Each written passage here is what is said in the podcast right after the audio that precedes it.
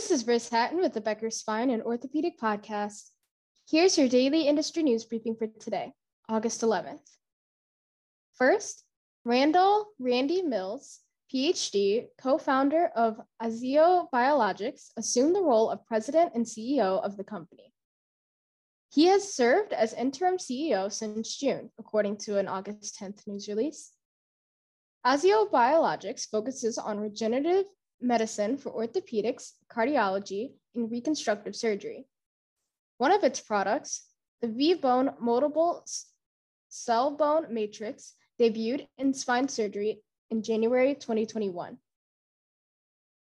The first surgeon to use OSSIOfiber suture anchors and two more orthopedic surgeon developments reported by Becker's since June 27th. One, Dr. Toufic Jildeh has joined the team of surgeons at East Lansing, Michigan based MSU Healthcare, where he will continue his research in eliminating opioid use during recoveries. Dr. Jildeh will also serve as an assistant professor in the Department of Orthopedic Surgery as the team physician for Michigan State Athletics.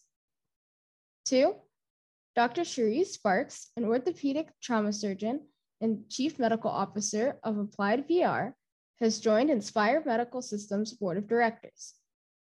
Three, Dr. Gregory Berlet of Columbus, Ohio based Orthopedic Foot and Ankle Center debuted OSSIO, Osseous Fiber Suture Anchors in clinical practice August 8th.